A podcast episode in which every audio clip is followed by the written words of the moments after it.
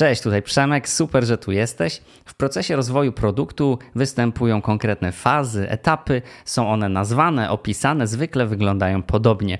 Jednak potrafią przysporzyć problemów, dlatego że chociażby czym różni się proof of concept od prototypu od MVP, Minimum Viable Product. O wszystkim w dzisiejszym odcinku. Zapraszam.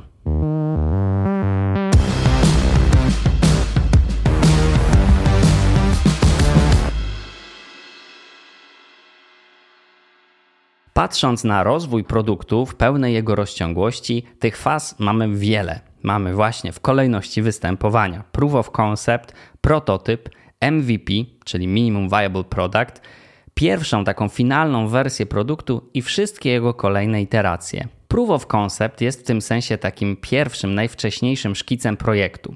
Odpowiada na takie ogólne pytania, czy produkt da się w ogóle wdrożyć, czy w ramach budżetów firmy, czy w ramach dostępnych rozwiązań mamy wszystko, czego potrzebujemy, żeby taki produkt wykonać, czy jest na ten produkt rynek to jest taki bardzo wstępny feedback. Jeszcze zanim w ogóle przekażemy naszym użytkownikom jakąś formę produktu do testowania, to jest taka pierwsza rozmowa z rynkiem.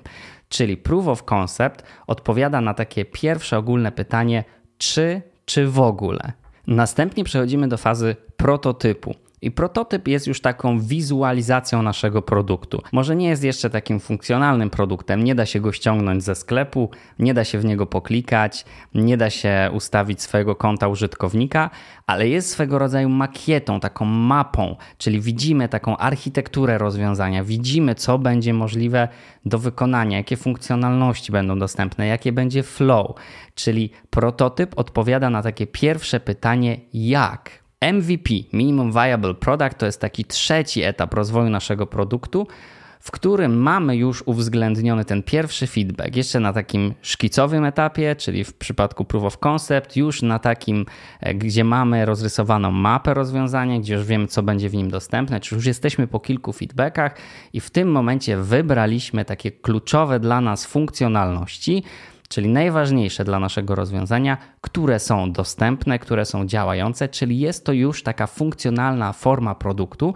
która często będzie już dostępna publicznie dla takich early adopterów i to nie będzie idealny produkt, on nie będzie miał wszystkich dostępnych funkcjonalności, będzie skupiał się na tych najważniejszych. Czyli dla przykładu, prawdopodobnie nie będziemy tam mogli jeszcze wybrać swojego awatara, wstawić swojego zdjęcia, e, skustomizować kolorów czy czcionek naszej konkretnej wersji aplikacji, ale będziemy mogli zrobić dokładnie to, po co ta aplikacja została stworzona. O Proof of Concept i o MVP nagrałem osobne odcinki, bo to są trochę bardziej obszerne tematy, także serdecznie zapraszam do sprawdzenia jednego i drugiego, bo tam dużo bardziej wszedłem w szczegóły odnośnie tych konkretnych etapów rozwoju produktu. To wszystko na dziś. Jeśli podobał Ci się ten odcinek, zasubskrybuj i do następnego. Cześć!